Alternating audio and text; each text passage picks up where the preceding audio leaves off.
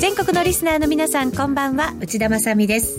金曜日のこの時間は夜トレをお送りしていきます今日も夜トレは FX 投資家を応援していきますよさあまずはこの方にご登場いただきましょうゲストです株都庁カタリスト桜井英明さんですこんばんは、桜井でございます。よろしくお願いいたしますなんでこんな夜中にいなきゃいけないんだろうっていう。まだ夜中前ですよ桜井さん私寝る時間ですよ、9時半の。あでも株組は早いですもんねすいませんね株組で朝がいえいえ今日はあのバトルしなくていいですかいや、ら別にバトルしてませんよ、私やっぱり為替をねトレードするには株の動きも見なきゃいけませんし、はい株を取引するのもやっぱり為替は切ってはいけない存在そう、まあ一応見てますよですね。からねはい、お仲間ということで今日は一緒に番組進めていきたいと思いますで答えてないんだけど、何もそ。うですか答えない、はい、いやいや答えて、くおださい仲間ですね、わかりました。はい、よろしくお願いいたします、そして心強い相棒はノーディーですノーディーです。よろしくお願いしよろましす。くお願いしお願まいすしお二人の関係性が気になって仕方がない。お知りたいですか長いんですよね桜井さんとはいやー、内田さんもね、昔はね、何ですかいやいや、セクハラになるから言わない。可愛かったって言いたかっそたんんなでこすとかない。若かったよね って。もうね10年近い8年10年10年近いですねそうですよね、はいコンビで番組をずっと株の実況をやってましたねいつもバトルされてるんですかまあ、。大体こんな調子のもっと激しい感じいでや、すよね金内さんほどじゃないと思いますよ。あら今日は鹿野内さんじゃなくていないですね残念ながらねそうなんです、今度揃ってる時にまたぜひお越しいただきたいなと思いえいいえます実は桜井さんに出ていただいたのがちょうど1年ぐらい前なんですよあの時もね、呼ばれねてね、どっか名古屋か大阪いるのにね、夜帰ってこいって言われてきたんですよ。そうでしたっけははいい、なので1年前もその次の年だから今年を占っていただいたので全く忘れてますね。そうですか、はい実は今日はリスナーの方からですねその時のメールをいただいてるんですあ後からそうごですか紹介させていただきますが、また来年をなんだ、占間違ってんじゃんみたいなね。どうでしょうねちょっとビクビクしといてくださいはいそんな昇進後かじゃないから大丈夫でらす。そうですか振り返っていきたいと思います来年度相場も占っていきますのでぜひ皆さん楽しんでいただきたいと思います今日のテーマは今後の相場展望と投資の心得ですそれでは進めていきましょうぜひ皆さんはツイッターや番組ブログでご意見ご質問随時受け付けていますのでお寄せくださいそれでは今夜も夜止めする進めていきましょ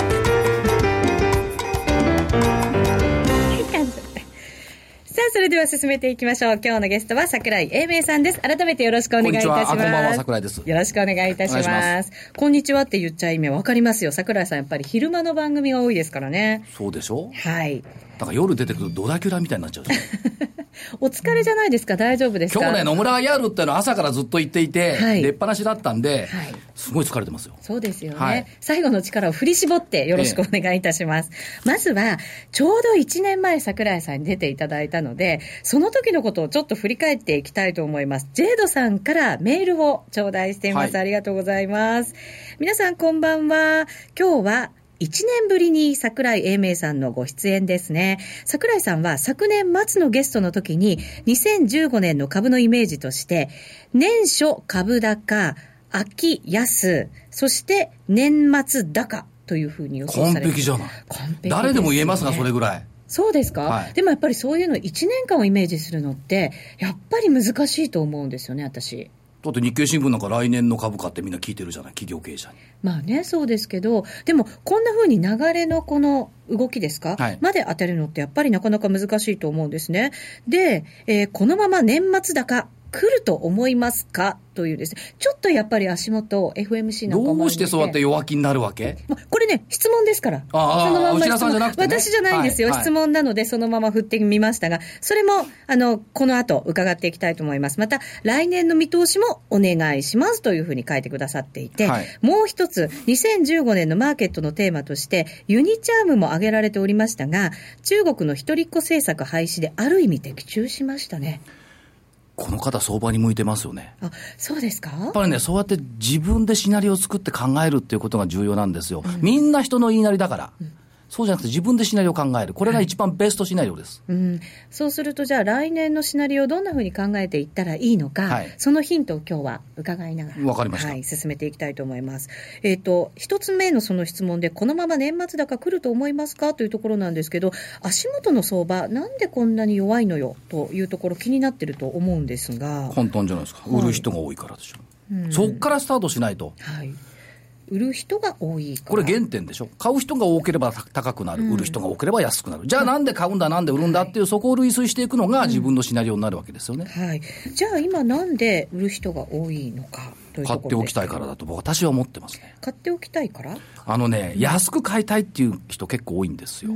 で、おそらく来年にかけて株高、これ業績見てると株高なんですけども、2万円で頭打たれちゃいましたよね。はいだから、買ってもダメなら売ってみたの今タイミング。だと思うんですね、だけど、年末にかけてのこの動きっていうのは、まああのスケジュール、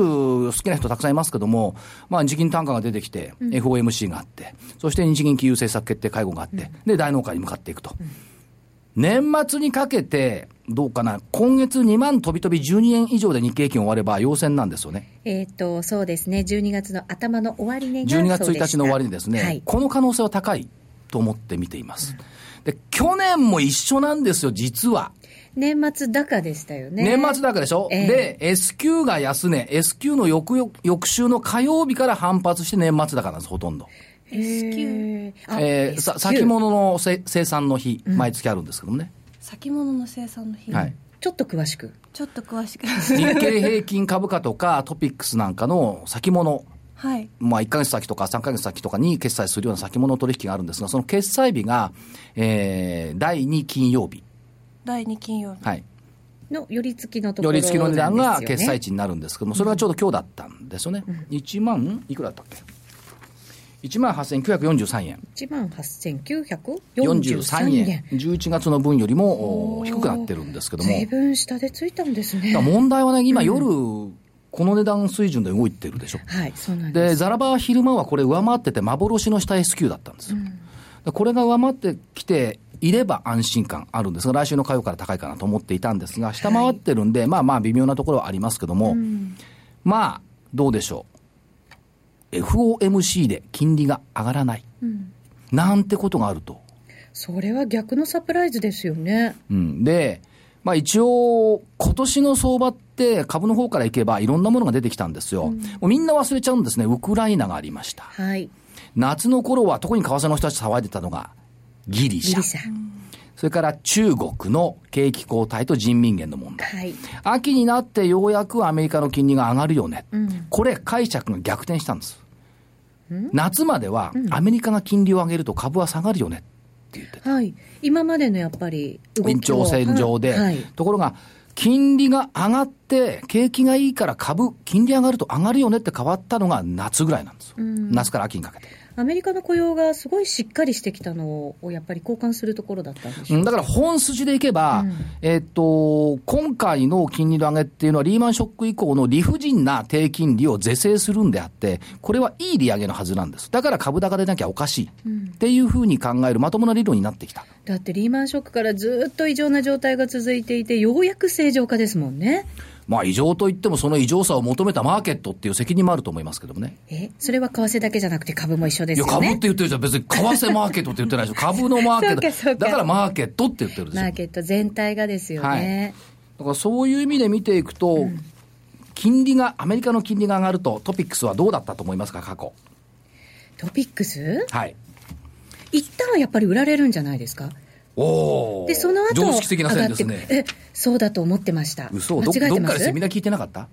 桜井さんのなん話かかな俺。聞いてたような気がするんだけど な。そうだったかなでしょう、なんか福岡とかさ、大阪とかさ、その辺にいなかった必ず桜井さんのセミナー聞いてますからね、私。そうよね。だから、ええ過去94年と2000年と2004年に利上げしてるんですよ、アメリカが。はい。その時に、トピックス上がってるんですよ、その後。一旦下げても上がってるんですよ。はい。ということは、過去3回そうだんだそうだったんだから、今後もやっぱり同じじゃないって見た方がいいと思うんですけども、上げ方は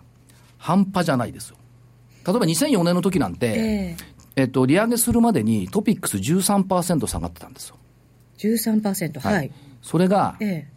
高値からね、ええ利上げをしてから2年で69%上がった。へえ。 5倍返し。すごいですね。は利上げのちょ利上げ前の高値から13%下がって利そ上こから利上げ前の高値からね。で、そこから69%上がりました。ちなみに、えーっと、94年の時は5%利上げの時に下がって、はい3週間で5%下げて、3週間で10%戻したから倍返しだった。うん。だから利上げイコール株安っていう、この通説っうん。ていうのは、通説はしばしば間違うんで、多分そうだったんだろうな。その直後のことだけを見て言ってる可能性ありますよね。だから頭にインプットされているのが直後の数週間だけがあって、長い目で見れば、もうちょっと長い目で見れば上がっている、3回ともに。ということは、今回もやっぱりそうなってくるんでしょうとはいいうふうに見た方がいいと思いますね。うん。じゃあもしも万が一利上げがないなんてことになったらどうなっちゃうんですか怖い、なんか怖いですね、それは。マーケットは二面相ですからね。あ、利上げないじゃん、低金利継続じゃん、やったーって言って多分上がるんじゃないこれまでは金融相場が続くって言って、株高になったりとかどうししてまそれしたよ、ね、硬くなってんのでも、今回はいや、ですでよもじゃなくてさ、硬くなってない、 今。だって、アメリカのそはのいそう、こう景気が良くなってるよってところを交換し始めてる相場の中で、はいしないって言ったら、そのリスクの方が私は怖いような気がするんですけどね。まあ、それは逆に言うとね、日銀が金融緩和するっていうのと同じですよ。これ分かんないでしょ、なんでか。なんでなんで一緒なんですかえー、日本の経済ってやばいのああもういう、そういうところまでつながりますか、日銀の。だから同じことに対して、ええ両面の解釈があるんですよ。で、その時に強い解釈が勝っちゃう。でも現実は違うっていうこと。ずっと流れてる定流、株価にしてもか、あの、為替の値段にしても、同じ一個のものなのに、解釈がたくさんあるから変わっちゃう。で、そこで目くらましになっちゃうんですよね。で、いろいろこう材料がコロコロ変わるじゃないですか。で、目先の焦点を変えることによって、投資家さんがあまり深く考えないようになっちゃう。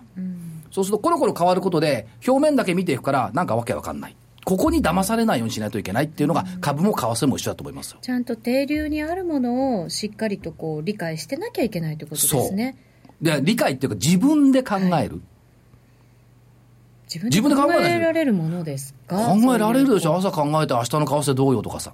まあ、そういうこう短期的な流れみたいなもので、がシナリオを自分でこう引っ張ってくるんですよ。来週のシナリオとスケジュールだけ見てたらダメなの。将来1年にわたるスケジュール見ないと。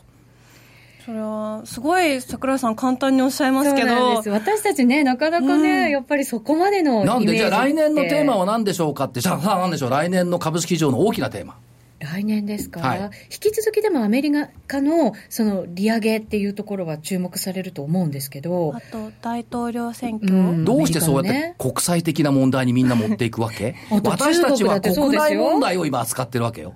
みんな外のものばっかり見るじゃない。来年のこの国の大きなテーマは消費税が再来年上がるのかどうかでしょう。はい、うん、そうですね、去年消費税を上げええて株が下がりましたね。かなり停滞しました、その時、その前に市場関係者なんて言ってましたか消費税を上げれば株は上がるって言ってたの。そんなこと言ってそまうした言われてたんですか言ってましたよ。え戦ったのはあの株株の山田さんと私ぐらいしかいなかった。その理由は何だったんですか財政が良くなるから。それは外国人投資家がそこを評価するっていうこと外国人投資家って言ったって、それって意見言ってんの IMF とか OECD で、これまあほとんど日本の財務省みたいなもんでしょ、だから消費税を上げた方がいいという意見の中で、上げれば株高になるって言って、結果半年間の低迷を迎えた。でも、2017年の4月に消費税を上げるんであれば、これはその先また半年間の低迷を見るんであれば、来年の株価は良くないですよね。半年間で済むかどうかもねちょっと難しいですしねそうすると来年のそこの試金石は、個人的なシナリオでいけば、衆議院参議院のダブル選挙があるかどうか。はい、ねえこれあった場合っていうのはどうなるんですかいや、だからあった場合ええに、何をお題目に衆議院選挙やりますか、だって去年の12月、1年前にやったばっかりよ、はいで今度の夏にやるときは、もう一回消費税の引き上げを伸ばす、これに国民に信を問うっていう、家庭のシナリオでいくと、とっても素晴らしいな、伸ばす方で芯を問うんですか上げる方ではなくて上げる方はもう決まってんだもん、来年、あの17年に上げるって決まってるんだから、別に信問わなくてもいいでしょ、うんまあそうですけどまあ、もう一回信取ってもいいですよ、そしたら、上げない方にみんな言うでしょ。それでいいんですか自民党はだから上げない方ならば、信を問いますが、上げるんだったら選挙しませんよね、数減るもん。でも上げた後に選挙になるよりは上げる前に選挙しておきたいっていうのもありますよねスケでジュー上がルる的のには分かってるのよ。でも景気によるわけじゃないですか。景気によりますよ。はいだから、まだ、どうしたって絶対にやるっていうわけではないわけですよ、どね。うしたって絶対にやるって言ってますよ。景気さえ、でも悪くなってしまったら今やらない。回、突発的、よほどのひどくない限りは、景気条項入ってませんからね、やるんですよ。前回とは違う。で、それをやっぱりやめましょうっていう芯を問うのが、もしあるとすれば、それは来年の夏にあるわけですから、再来年の相場は来年の夏に先が見える。参議院選挙だけで行くんだったら消費税上げるんだねって、ダブル選挙だったら消費税上げないねって、こういうシナリオを自分で作っちゃう。じゃあ選挙ですかじゃあ来年の大きなポイントは。違う、あまあまあ、あの個別のね、ひ表面的なポイントはそこなんですけども、はい再来年に消費税が国内で上がるということが一番大きな問題だから、こいつが上がるのか上がらないのかの見極めをつける、これを市場関係者に言わせると、注意しておきましょうっていうことまで終わっちゃうのね、消費税が上がるから注意しておきましょうだけじゃなくって、どこで見極めるとか、プラスアルファのところを見とかないと、相場のシナリオを自分で作れないでしょ。伸ばすは大賛成と いう。あと、憲法改正ではなくて、消費税ですかというのも入ってきたりいや、それだ、個人的な意見だから、安倍さんが憲法改正したいのかどうかよくわかりませんけどね。はい、大統領選挙という意見ももちろんありますね、あと自動運転っていう、非常にピンポイントなところも入ってき自て動ま運すが転乗りたいですかうー私、まだちょっと怖いですけどね、後ろ向い、て運転席に乗るって結構怖いですよね。後ろ向いて後ろ向いて乗るんです後かろ向いても乗れるでしょあな るほど自動運転ならですけどね、なんか楽そうだけど運転する楽しみみたいのが半減しちゃいます、うんあの移動の手段としてだったらいいかもしれないんですけど運転は運転で楽しそういでや、すこれがね、おじさんになるとね、ゴルフ場に行ってビール飲めるみたいなね。 それはありますよね、でもそっか自動運転って、完全なる自動運転だから法令法律 が決まってないから、ええまだですよね免許がいるとかそういうの分かんないんですけど、ええもし自動運転でいいんだったら、ゴルフ場でビール飲めるじゃない、絶ね対。まあ、そういう今、自動運転っていう話も出たので、はい桜井さん、ほら、今年のテーマは、ユニチャームというふうに銘柄も挙げてましたけど、来年のその大きなテーマ、銘柄選びの方のテーマだと考えると、どんなものを挙げこてれまがすかね、江戸で選ぶと結構いい銘柄出てくるんだよね。えとでですか、来年は猿年、うん、去年、今年はね、えーっと、羊だったでしょ、はいだからね、はいえーっと、セブンアイ、伊東洋華堂の洋華って羊が入ってるから。えそんな理由なんですかそんな理由ですよ。だからそれだってシナリオだもん。で、あと日経ね。日経、そうですね、で、いろ一んな昨銘柄年は馬年うんだから、まぶちでしょそうで、その前蛇年だから、じゃあで、言っときますけど、全部上がってますからね。これが不思議にそうなるのがね、なんかちょっと悔しい感じもするんですけどで、これ言うとね、みんな笑うんですよ。ガハハってでも上がってる。でもねあた、当たってるんですよえね、じなゃあんか悔しい感じしちゃうでしょ猿はね、今年の夏から考えました。はい。なんだろ一つはねう。、はい。ホンダ。ホンダ7267ホンダ。さっきの自動運転にもつながるんですけども。え、なんか猿関連してま誰したかさっきバイク乗ってるとか言ってなかっあ私バイク乗モってンますキたいーや、そうですよ。ええあーねえなるほど。そういう付け方なんですかもう連想ゲームみたいな感じになってまだすけどよ。、ホンダはええ来年出してくる燃料電池車って、これトヨタの未来よりもいいですよ。燃費いいし、そうなんですか。水素3分で充填っつったかな。えー、そんな早くあるいは普通の車でもシビックってあるでしょシビック国内生産で750台出したら1万台以上注文来た。それからホンダジェット。皆さん三菱重工の MRJ ばっかり見てますけど、ホンダジェットもかっこいいですよね。かっこ悪いでしょエンジンが上向いてついてんのよ。え、かっこいいと思いましたけど、六人乗り私。最高速度ダメ800キロ近い。もうお二人のトークを聞いてるだけで今コメントにノーディが圧倒されてるって書いてあったんですけど珍しい若干そ反応のだね通りですホンダ。うんしかホもン、ダしかも、ホンダはロボットもやって、ロボットはね、やっぱり長いテーマとして。足もくんだっけはい。とロボットは IoT の一部でしょだからロボットもやってて、自動車もやってて、飛行機もやってる、こんなに揃ったもんないじゃなうーんい。。しかもモンキはい。一つ目はホンダ。今ね、ソニーっていうのも書いてありますー。よ。ソニーはね、ええこれはね、どっかで言ってるんですけど、んウォークマンの初代コマーシャル。これノーディー知らないでしょう。ウォークマン知ってますウォークマン知ってウますォークマンの最初のコマーシャルは、猿がじーっとウォークマン聞いてる。っていうかノーディー、ウォークマンがカセットテープだったの知っているそう、カセットテープだ ほらったそこんですかよらですよ、もう、桜井おさんっ。とカセットテープって知ってますカセットテープはもちろん知ってますよで最近見ないけどね。あの、ねえなくなっちゃいました G っていう ?G って いう。であとは、だから猿もう一個あるの ?NEC。 NEC はね、バザールでござる。あーはあって言ったけど、ノーディーこれも知らないんじゃないこれわかりますよあ、知ってるんだよ。ほっちょっとほっとしたりして。でもまともに考えていくとね、 ええ新興市場で動いてる銘柄の中に来年のヒントがあると思うんですよ。新興市場で動いてるそう新興市場、お猿関係でいや、し あのまともに、さ猿を離 れて、ずっと猿にこだわらないで。すいません。展開が早くて。えー新興市場で動いているものもっとヒントないですか例えばね、このええ1週間に動いていた銘柄っていうのを調べてみると、例えばね、ストップ高何回かしてるんですけども、ええ3853のインフォテリア、あの、平野社長のところね、はいストップ高何回かして500円台になりました。はいここがやってることは、コンピューターとコンピューターをつなぐって仕事やってますよね。うん。これって何ですかっていうと、来年からテーマになってくる IoT ですよ。 IoT インターネット・オブ・シングスですよでね。すね。だから来年を予見しながら、1週間前260円よ。500円だよ、今。倍よ。株って儲かることもあるんですね。いや夢ありますねノーディーは株の取引もしたりするんはい。ですそれよ。からね、こ入ってない今入って週な、 今週行きまし頑張ってたのはね、はい ELEX っていうね、イレックス、はい。 9517ね。はい、私も見てす。ました、株価。なんで見てんの注目してたんで。注目して一応た。どっから見つけてきたの、いろいろな。また セミナーで聞いてたでしょ、これ。高井さん情報ほでら。。はい。これバイオマス発電。はいで、なんで上がってるかって、来年の4月1日から電力選べる。はい。東京電力じゃなくてもいい。どこでもいい。安い電力買える。バイオマス発電やってるってことで選べる。っていう、そういうテーマに多分なってくるんだろうな、と思います。あとね、直近動いてきたのはね、海洋バイオ。はい。 458さんとかね、海洋とかバイオが動いてきてるんで、バイオも一つテーマになってくるんじゃないっていう感じが。これどうですかこういうテーマ性のあるものって師走相場の中で結構動いたりとかこれがねすることってありますけどあるんですけどね、ええ騙しもあるんですよ。ありますよね例えば去年の今頃何言ってたかっつうとなんだ、ろう水素ばっかり言ってたの。日だから岩谷産業とかバンバン動いたんですけあーど、そうでした1月以降さよならになっちゃったの。だからここの見極め。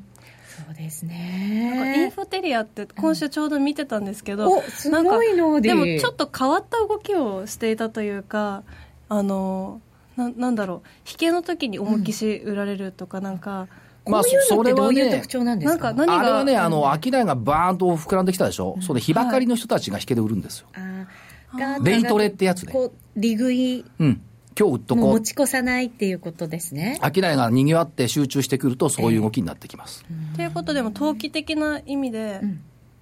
あでもどういうことなんだだっ今て一で、瞬混乱出来高めちゃくちゃできてるでしょすごいです発行済み株式す数多分超えていると思うんですよね。うんだから一生懸命 IR やってても、半年間動かなかったんだもん。熊本まで行って、ひ広島、あ福岡まで行って IR やってても、鳴かず飛ばずが突然ビュンとくるって。ねそういうのは内田さんによく言われるんですよ。桜井が銘柄言うと半年間は上がらない。特に不動産関連、ね、だから言わないでしょ。不動産は言ってないから、その代わりにリートの本出した 特でしょに。なんですかそうなんですよ。だから不動産は言わないでって言ったりとかして、いや言わないですよ。別決して三井不動産とか三菱地所とか言わないで、リートばっかり言ってるじゃないですか。リート停滞しませんでした桜井さん本出した後。リートはね、ええ上がりましたよ。本書いているとき1600ポイント台。うん。東証リート指数。はい。本出した時には1700ポイント台。本出してから1ヶ月で2000ポイントまで行きました。んその後1500ポイント割れまで行って。はい。だからね、本出すと1ヶ月持つけど、その後下がるという。これ、これ今年3回やりましたね。ETF も一緒。桜井さんアノマリーっていうのがあるんです よ。本を出すと、その後下がるい。や、1ヶ月下がデる。スノートみたいなものということでよろしいでしょうか1ヶ月そう下がいる。うことになりますね。うん。1だヶか月ら上がってその後、あじゃあ落ちるという桜井さんが本書いた銘柄をとりあえず買っておいてあと空売りしとけば OK ってことおですよね、攻めるねの。いや買わ買わなくていいの、別に。空売りしとけばいい。3ヶ月後に買い戻して、土点買いすればいい。だかそういう作戦があると。ら株の本だってそうよ。10月に出したら株上がったもん。9月29日安値で10月7日に出したのよ。その後今コロコロ12円まで来たのよ。ちなみに桜井さんが、えっ、と、年末に向けて電子書籍を出すんですよ。えーいや、だから、とあの、あの本が売れなかったから、電子書籍をもう一回出しますよ。えー、12月25日はにい。発売ですか、私の誕生日。猿年相場を猿知恵で乗り切る法則、はい。えーアイロゴスという出版社から、毎年年末出してますが。はいそうですよね去年も出されてましたけれどこれは何を占えばいいんですかねんサルジエですよ。 1か月間上がって猿銘柄が違う違う違う違うその後売られるってことではない紙の本はそうなります が、電子書籍はそうなりません。そうですまか、だ新たな試みということでおーそういうことですか猿知恵ですよ。気の利いたようで、間の抜けた知恵でも株は勝てる。うーんあの猿年って何でしたっけこうよくその年で干支で言う言葉ってあるじゃないですか猿取り騒ぐ。猿取り騒ぐその意味ってどういう意味なんですか元の木阿弥。え騒ぐだけで元に戻る。あらららら行ってこい的な感じいや、でもこの確認は最近当たってない。羊辛抱だもん。そうあでも今年辛抱も必要な時結構ありましじたゃあ、よね馬尻下がりはあそれは当たらなかったででしすょねだから当たってない。そうかじだゃあ考えなくていいかうん、考えな くて、そう、考えなくていいと思いま安す直。なあとは返事になねり、ましあたけどの、日経新聞の元旦の見出しでその年を占いましょうってのがありますね。いうん、いつもなんかね桜井さん毎年注目されますよねや、だってね、今年は変えるのはあなた。働き方を変えよう。何上がったと思います今年人材派遣会社ボコボコ上がった。上がりましたねで、2014年は空恐ろしさを豊かさに。うん前半恐ろしかったんだけど、結局12月高値で終わった。2013年は、えーっと、アジアに飛ぶ。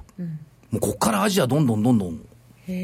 動いてきたそれから2012年、えー開かれる地、つながる力、3年前から IoT 言ってるんですよ。そうですか。はい、で、2011年、前例なき時代に立つ、この年あの、前例ない地震が来ちゃったのそうか。そ結れから構でもそこの言葉から、いろんなものを連想しないといけませんね。自分なりにね。 2010後年からだったは、ら分かるけどその時に連想するのってすごい大変ですよね、いやこれが楽しいの、これが醍醐味、それがシナリオ作り、2010年はあれを成長へ眠る力引き出すシニアと女性、まさに今のテーマです、うん。この時ユニチャーム買っててごらんなさい。あーかなり大きく上げてますよね。だかそこからら、考えるちょっと先を読んだテーマ、その年を象徴するようなテーマっていうのは日経新聞の元旦の見出しにあると思います。だ多分元旦に確か1年間の経済スケジュール載ってるから、自分でそれ手帳に書いとけ。うん、忘れないように。はい。うん。そんな来週ばっかりじゃダメ。そうですね、はい足元ばっかりやっぱり投資家って、まあ、私たちトレーダーは見がちですけど、そうでなくやっぱり1年先も見ながら、シナリオを考えていくっていうことがやっぱり必要なだんかでら、すねス。トーリーを作る。ストーリー、はい。あとはその株の場合はヒストリーがありますから、為替もやっぱりヒストリーを考えた方がいいのかな。為替でヒストリーやっぱりね、世界史を学ぶべきだと思いますよ。オスマン帝国がどうなっていく、まあ、トルコね。だトルコとか平気でこう言ってるでしょ、じゃあオスマン帝国ってどうだったんだ人民元考えるときにどうして中国の歴史考えないの、じゃあなんでポンドはポンドだけで残ってるのユーロに入らずに。そういったところを考えるべきだと思いますよね。そうするとストーリーできてくる。今歴史繰り返してるんだから。あの宗教観とかもやっぱり為替の動きに現れうんるだとからっか、てよく言いますうけど、ねんオスマン帝国とイスラム帝国がどういう戦いをして、え十字軍がどうだったんだとか、そういうやっぱり習習ったようで覚えてないことをもう一回、習うというか、学ぶっていうことは必要じゃないかなって思いますよね。うん、ECB なんかもね、やっぱりずっとドイツのそのなんかこう、意思を継ぐみたいな感じに言われたりもしますしね、んそうなるとやっぱりそのあたりの歴史ってものが、分かってるのと分かってないのじゃ、やっぱり違うかもしだれからませんよ直近でね。いけばね、東ドイツと西ドイツのベルリンの壁ぶっ潰れたのは、まだ二十数年前でしょ、あの前はどうだったのとかね、そういうことをやっぱり学ぶべきだと思いますよ、ユーロの前にマルクがあった、フランがあった、その時どうだった、となってくると、話とストーリーにね、厚みが出てくるでしょ、雇用統計ばっかりじゃなくていい でしょ、そうです、ね。あと雇用統計も、はいすいません、勝手なこと言いますけど、事前にばっかり騒ぐのやめたらどうかと思うのよね。本当は終わった後に騒が、ね、騒げばいいでしょ。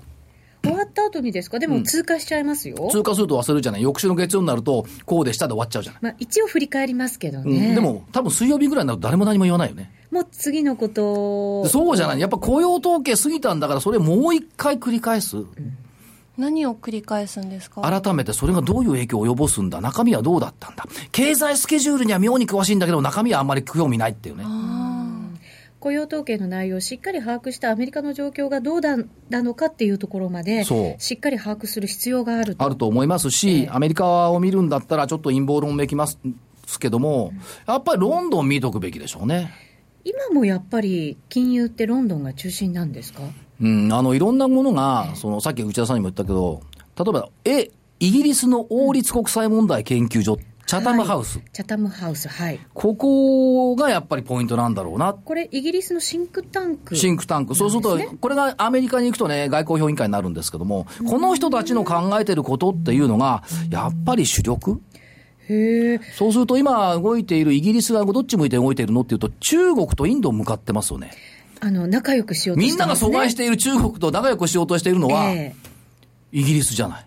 なんで、で、旧宗主国というか、旧植民地ですよね、インドにしても中国にしても。そういう流れをどういうふうにイギリスが持っていこうとしているのか。えなんかそれってあの、ロスチャイルド的な陰謀的な感じではなくて。だからそういうのも読んでいくと面白い、正しいかば分かれてるかは別にして、一応私もだから、ちゃんと読んでるんです、そういうものも。うん桜井さん本すごい読んでますもんね。書いてますからね。うん。で、2014年の1月にチャタムハウスが出したのが、はい。日本復活を本物にする日本復活を本物にする。はい。鍵を探るっていうテーマを今やってるんですよ。ということは今我々が言ってる日本復活っていうのは国内だけで言ってるんじゃなくって、世界の中でもチャタムハウスも考えてるってその流れのが今あるっていうこと。あー日本の復活ってどのあたりを見て、あの、そういうのをこう、しょ評価しようとしてるんですかやっ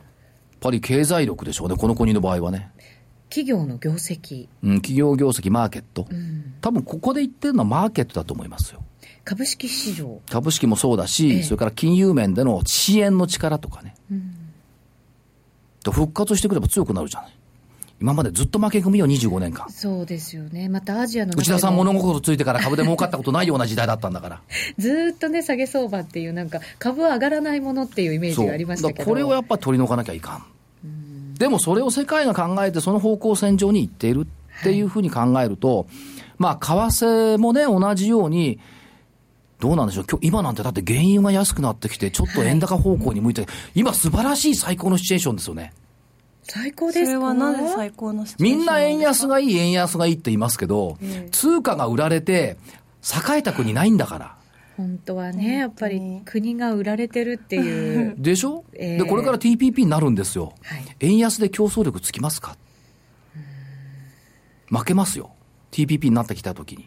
そこまで考えないといけないんじゃない、ね、だからやっぱり、このあたりが居心地のいい水準みたいな感じの発言が増えてるんですかね、。だと思いますすよ125円つけた瞬間というか、その後黒田さんあんまり何も言えなくなりましたよねはいだからべらぼうな円安は国家滅ぼす最終的には、そりゃそうですよね、通貨が買われる国じゃないと本当はいけない、それは貿易に対して輸出に対して問題はあるんですけどもやっぱり自分の国の通貨がね、1万円買えたら半分以上に減っちゃったって困るでしょついこの間までねえあの いくらなんだ70円で買えたら300ドルぐらいになったのかなそれが今いくら、200、100ドルぐらいか。そうですねちょっと寂しいでしょう。そういうふうに実感を持って為替を見る。まあもちろん先物やってるんでしょうけども、そんな感じはしますけどね。はい。為替にもヒストリーをということですね。じゃあ来週、来年の株のポイントはその消費税が一体どうなるのかどうなるのかという、そそうれを占いながら。ちょっとやかましく喋ってしまいまして、彼女の出る場面が少なくなっちゃってすいませんですが。いえいえ、はい。やっぱりここに桜井先生加わると楽しいというコメントもいただいております。昔ね、本出したの、か楽しくなければ株じゃない。ああ、そうですね。出した瞬間楽しくなくなったけど。 ちなみに桜井さんが12月25日に発売される本、電子書籍になります。猿年相場をサルジエで乗り切る法則。あ、火曜日の番組でプレゼントをする予定でいます。そうはでいか。はい、火曜日のザ・マネーという3時10分から放送している番組もありますので、そちらもご覧い、あ、そちらは聞いていただく番組です、ね。これはご覧いただけませんは。はいいラジオ番組になりますので、聞いていただければと思います。また来年お待ちしておりまいす。。や約束はできませんが そうですか、はい1年後になるか元もしれ気でないおりましたら。はい、桜井さん、ありがとうございました。失礼しまありがとうございました毎週金曜夜更新輪島秀樹のウィークエンドストックでは私輪島がファンダメンタルズで個別銘柄分析福永がテクニカルでマーケットを徹底検証今なら登録された最初の月の聴取料税別476円がなんと無料になります無料本当に試しに聞いてみたいなと思っているあなたぜひこの機会をご活用ください無料キャンペーンの詳細は和島秀樹のウィークエンドストックウェブサイトをご覧ください当たったら褒めてね虎ノ門で禅の修行を体験するラジオ日経では座禅の基本に加え写経の修行を体験できるワークショップを大好評実施中です暮らしに禅を取り入れシンプルで美しい所作を手に入れるただひたすらに座る奥深い時間を味わってみませんかお申し込みお問い合わせはラジオ日経全入門をインターネットで検索ホームページからどうぞ意外と調子が悪い教えて高野さん教えて高野さんすごい今日はぴったりですね。打ち合わせも何もしてませんでしたけど、はい、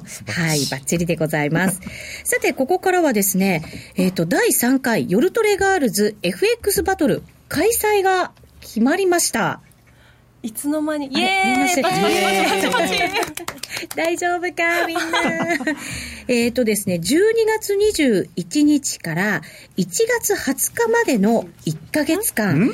12月21日12月21日から1月20日まで。からじゃないんですか再来週ですね、あの月曜日になります再来週にし。たんなので、FOMC 日銀の金融政策決定会合を終えて、その翌週の頭から、それは結構タート最初からやることないなっていう感じかもしれでもない結構方向感決まって、じゃないですか。どうですでかもい1やヶ月あれば動きは派手じゃないけど、うん地道なトレードができる1ヶ月間ということではないでしょうか お、前向き、年末年始、またクリスマスも挟んでの勝負ということになりますので、高野さんに、ここからはその FX のコツとツボ、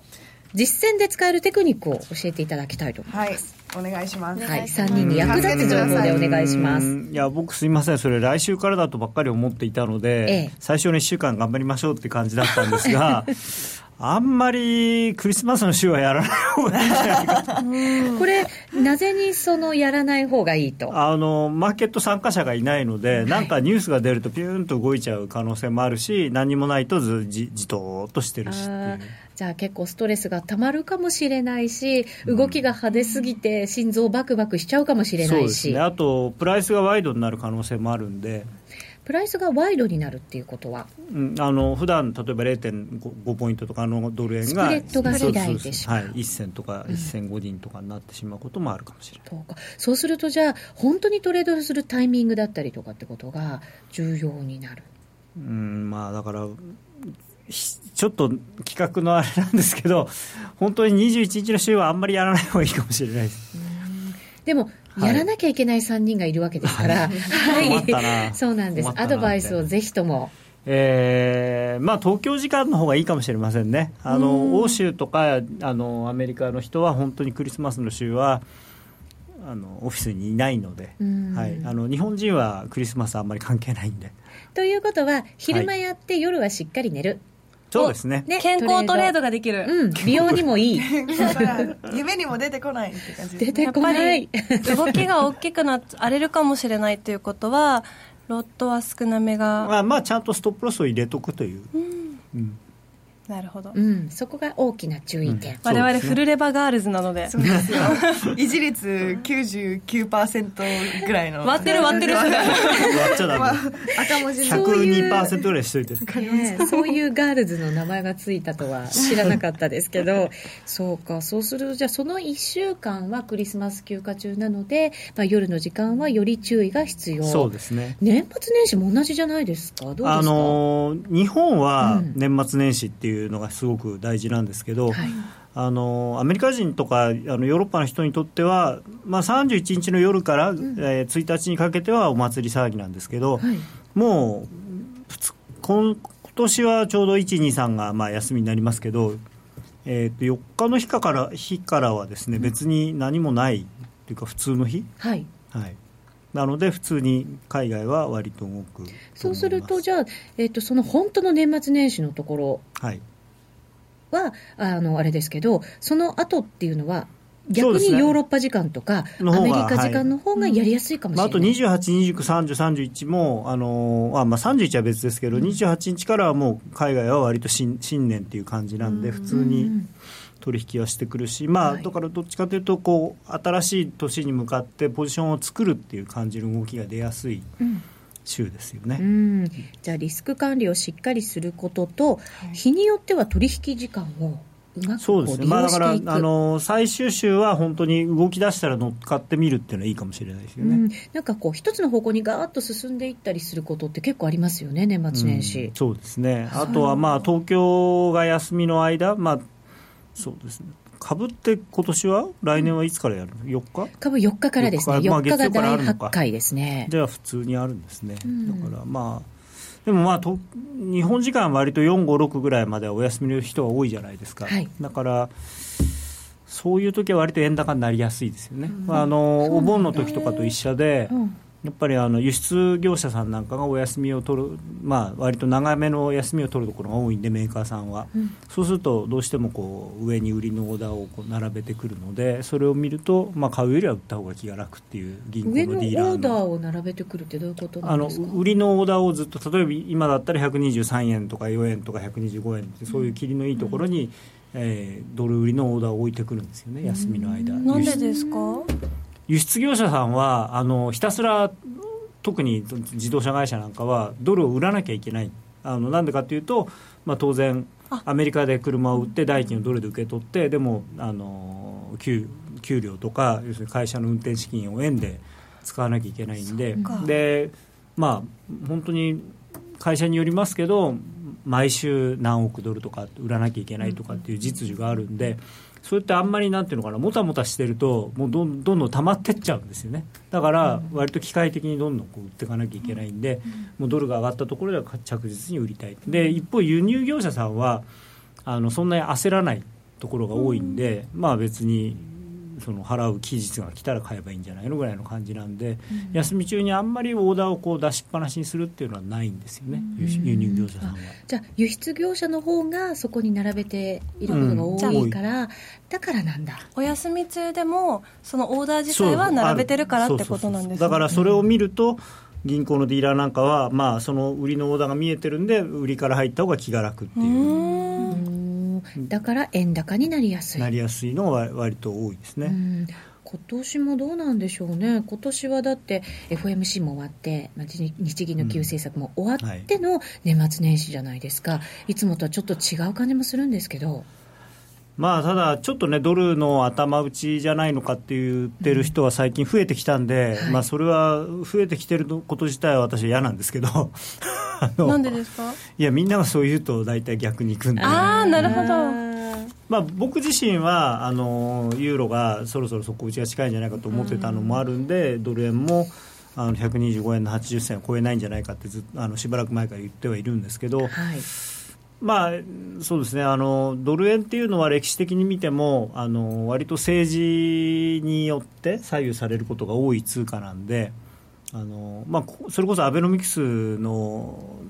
この上昇80円から100円ぐらいまでの動きっていうのは、まあ、もちろん金利の動きっていうのもありましたけれどもそれ以上にやっぱり日本が円安政策を、まあ、明らかにその円安を施行しているよっていうことを安倍政権として打ち出したんでそれによって動かされてたっていう部分が多いですし。で今度は逆に今はアメリカも日本もこれ以上の円安を望んでないっていうことを割とはっきり言ってるんで、まあ、やっぱり125円超えて上がっていくっていうのは難しいのかなと思いますけれどもねでそういうのがあるんで輸出さんとしてはなるべくもうちょっとでも上がったら売りたいって多分思うし、まあ、輸入の人は逆にああの焦らない。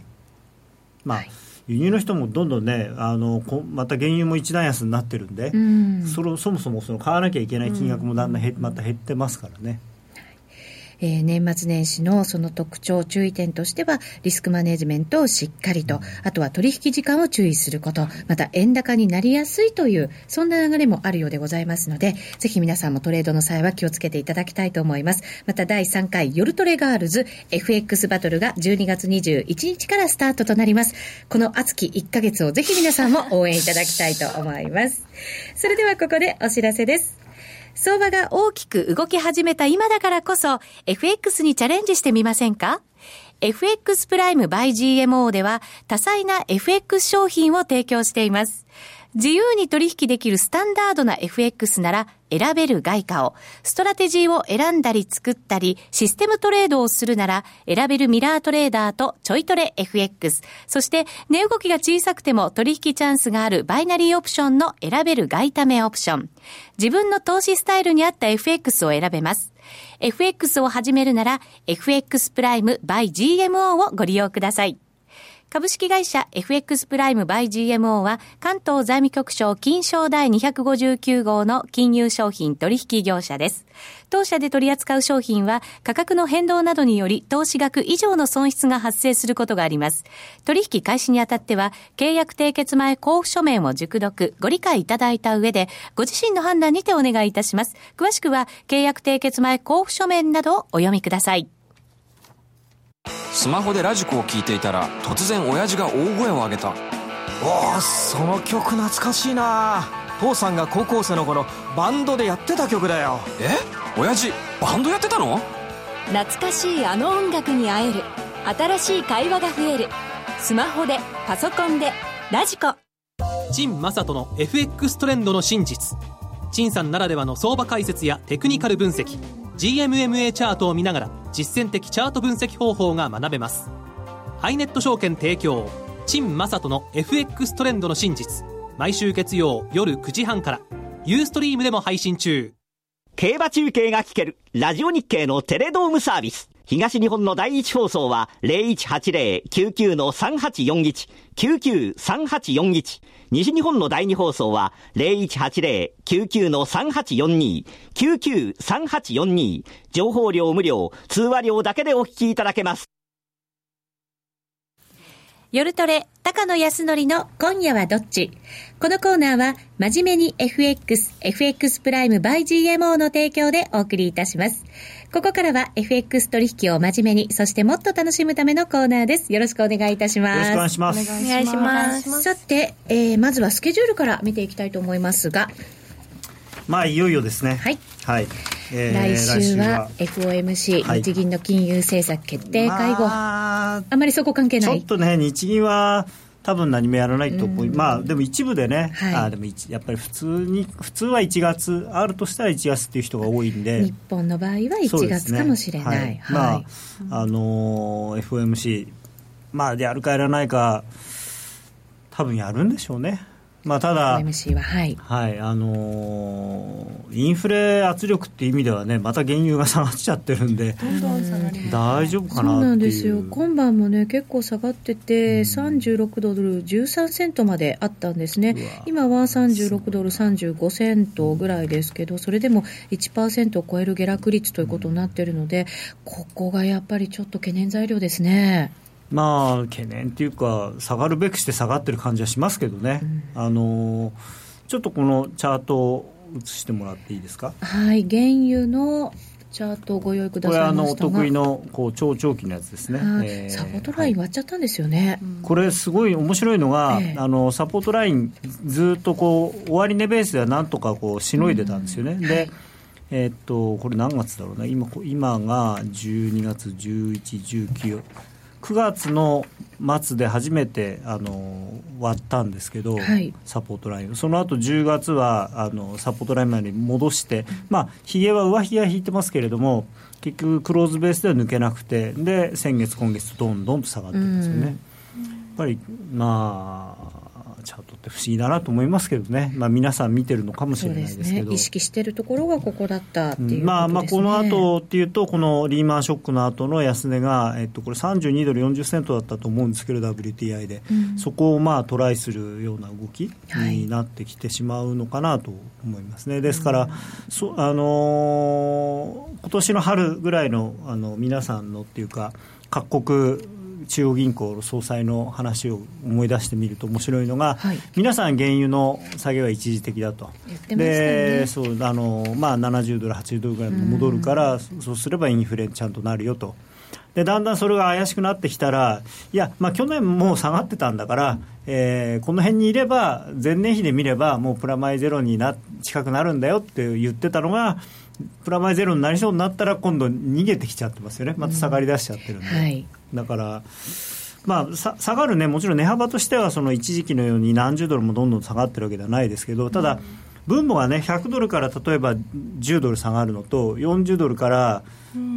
えば5ドル下がるのっていうのは、どっちが割合が大きいかっていうと。40ドルから5ドルの大きいわけですよね、だそう思うと結構パーセンテージとしてはまた下がりだしちゃってるんで、はいまあちょっと怖いですようね。ん、OPEC で来年の減産もない宣言したからもっと下がる。まあね、正直今、OPEC がどうこうっていう問題じゃないんですよね、あの OPEC のそのマーケットにおけるシェアが昔と違って、あのそんなに大きくないんで、非 OPEC の方が多いですからね、はい、だ から、うんまあ、もちろんロシアを筆頭に、それから、まあ、IS とかね、そういうところの 産油量が多いし、まあ、あとイラクとか、そういうのがあるんで、なかなか、まあ、サウジとしては結局、自分がいくら減産しても、自分がお金損するだけだっていう感じになっちゃうんですよね。なかなかこう収集がつかない問題になっちゃってきてままあ、すこけどね。れ、基本的にその需給の問題がかなりやっぱ大きいと思うんですよね、あのーまあ、それは我がトヨタ自動車が悪いっていうか、 あのやっぱハイブリッドがこれだけ、あのー広まってきてますし、まあ、あとディーゼルの車も増えているんで、まあ、とにかくその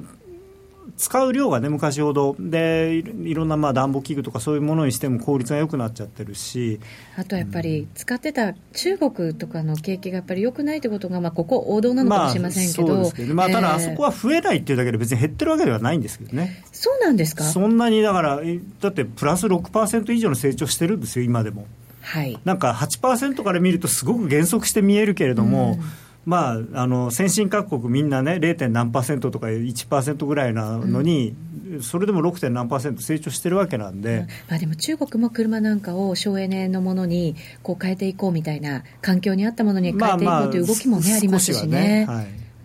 そういうのがやっぱりこう重なってくると、なかなか原油のその需給というところが改善してこない可能性はまだまだあると。まあ、改善っていうかね、まあ、ど何が改善なのかよくわからないですけど、まあ、少なくともあの原油がそんなに簡単に70ドルだ、80ドルだっていうふうに値上がりするっていうのは、まあ、幻想だと思うんですよね、でまあ、だから、それにこだわって利上げをしないという選択を一応、まあ、す捨てた、あの、アメリカはそれでもやるんだっていうことなんで、まあ、やるんだと思うんですけど、ただちょっとね、面白いのが、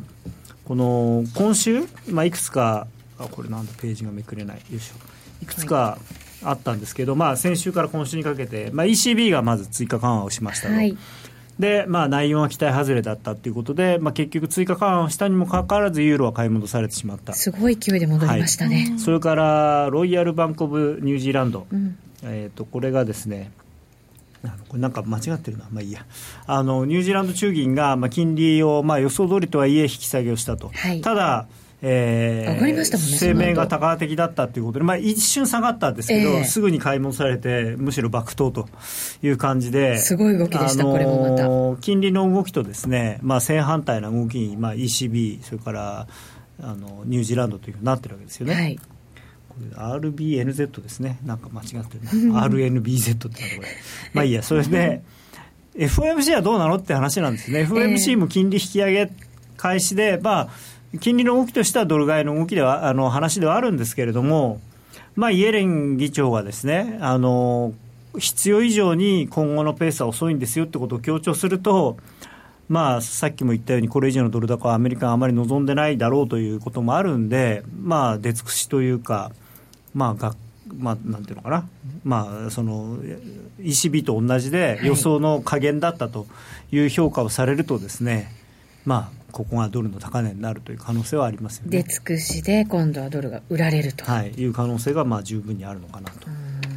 そこにやっぱり大きな注意が注目点が、はまあ、注意というか、ありそうですねうんまあ、そのポジションを持つ上でですね、あんまりこう素直にアメリカは金利上げるんだから、ドル買っときゃいいだろうっていうのは、もうそうじゃないのかなと思いますね。じゃあもう高野さんの夢のユーロドルトレードは終わりですかうんまあ、先週、一応ね、一旦もうユーロ安は終わったと、ただドル高の影響でもういもう一回下があってもいいかなとは思ったんですけど、まあ、今までのところを見ると、あんまりそれも期待しない方がいいのかなということで、多分1.04の半ば、あのあれが、まあ、ユーロドルのど底なのかなっていう、ちょっとね、霧が悪くて嫌なんですけどね、もうもう一声言ってほしかったなっすていっうきりはしない感じですかまあやっぱりちょっとね、なんかこ う、すっきりはしてないですね、中途半端。まあそれも相場と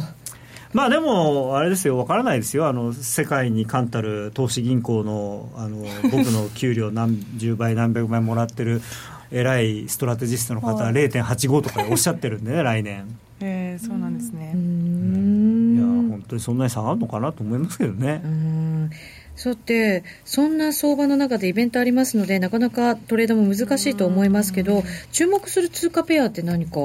まあ、ユーユーロ以外でもユーロでもいいんですけど、まあまあドル円ですかね。まあユユーロドル以外だとドル円ですかね。ドル円。ドル円は、えー、と121円台に入ったりとかってこう、これもまた不安定な動きですけど、そうですねさらに下ですか、今のまあ、話ドをまとルめる円と。ドル円もだから、あのーついにアベノミクス相場以来のその円安相場終焉みたいな可能性が非常に高いんじゃないかなと。結構こうまた100円台に行くんじゃないかとか刺激的な予想する人も中にはいますけどあのーちょっと僕、取材をされてその、まあ、リスクシナリオということで聞かれて聞かれたんですけれども、まあ、100円ぐらいまで下がってもおかしくないんじゃないかって話は僕もしたんですよね。 20円以上ありますよでも20円しかないんですよ、逆に言うと。そうですかシーンとなっちゃいましたけどなななな20円しかしかですか、まあ、確かに70円だったあの70円台だったあの瞬間を考えればそうですよだって2012年の9月って77円とかだったんですよまあ、そうなんですけどそれでそれでもそんな時期を乗りえっ越えてここまでようやくね来たわけですといよやそれだからさっきの櫻井さんのお話じゃないですけど別に円安が全ていいっていうわけではないですからね、あのもちろんその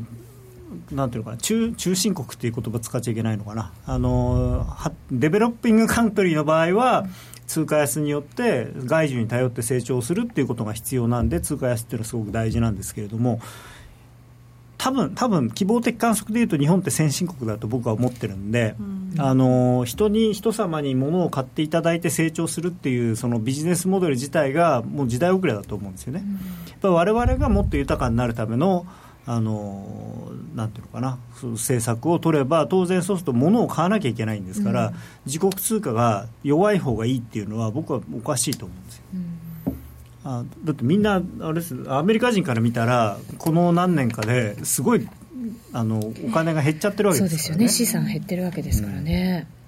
内需を考えて内需を内需強とくか、しあてといだからおくため金にを、まあ、もちろんどうやって生み出すかっていうのも大事なんですけれども、どうやどう使うんだっていうことですよね、それをもっと国として考えていかなきゃい輸けない出。企業があって言うけど高くても買ってもらえるものを作りたいですよねそうだから僕ブランドよ力くよくね言ってるのがその自動車会社なんかでも、ね、あのメルセデスとか BMW とかアウディ、まあ、ちょっとね今若干いろいろ物議を醸してますけど、まあ、フォルクスワーゲンにしても本当にちょっと前まではやっぱり日本の車よりも2割3割あ下手すると倍とかっていう値段でも世界中であの売れてたわけだから、まあそれは何なのかって日本もそういう方向にチェンジしていかなきゃいけない日本の例えばナイフとかってあのナイフっていうか包丁とかってうんあのすごく高くてもちゃんと世界中で売れてるし優秀なんですよね、本当はいいものを作れば別にその値段でねどうこうされるようなもんじゃなくて、だって車だって中古車にしたって日本で乗られてたものは綺麗だからって言って海外では高く買ってもらえるっていう話もありますしね。ランランドクルーザーせもう世界中であの盗まれまくってますからね、盗んでまで乗りたい乗りたいっていううんでそういう意味ではブランド力もうちょっとうまい生かし方っていうところも考えなきゃいけないですねそうですねやっぱりあのメイドインジャパンっていうのがもともとはその安物っていうもちろんぼ僕らが子供の頃ぐらいはそういう多分イメージだったんでしょうけど今メイドインジャパンっていうのは高品質なものっていうイメージになってるわけだから高野さん最後に伺います、今夜はどっちねえもうどうしましょうねドル円上がってきちゃってるんで、あのまあ売りますか上がったところでじゃあちょっと売る感じのイメージですかね、はい高野康則の今夜はどっちこのコーナーは真面目に FXFX プライム by GMO の提供でお送りいたしました引き続きユーストリームで延長戦がありますのでぜひそちらもご覧くださいえそろそろラジオの前の皆さんとはお別れのお時間ですそれでは皆さん良い週末をさようならさようならさようなら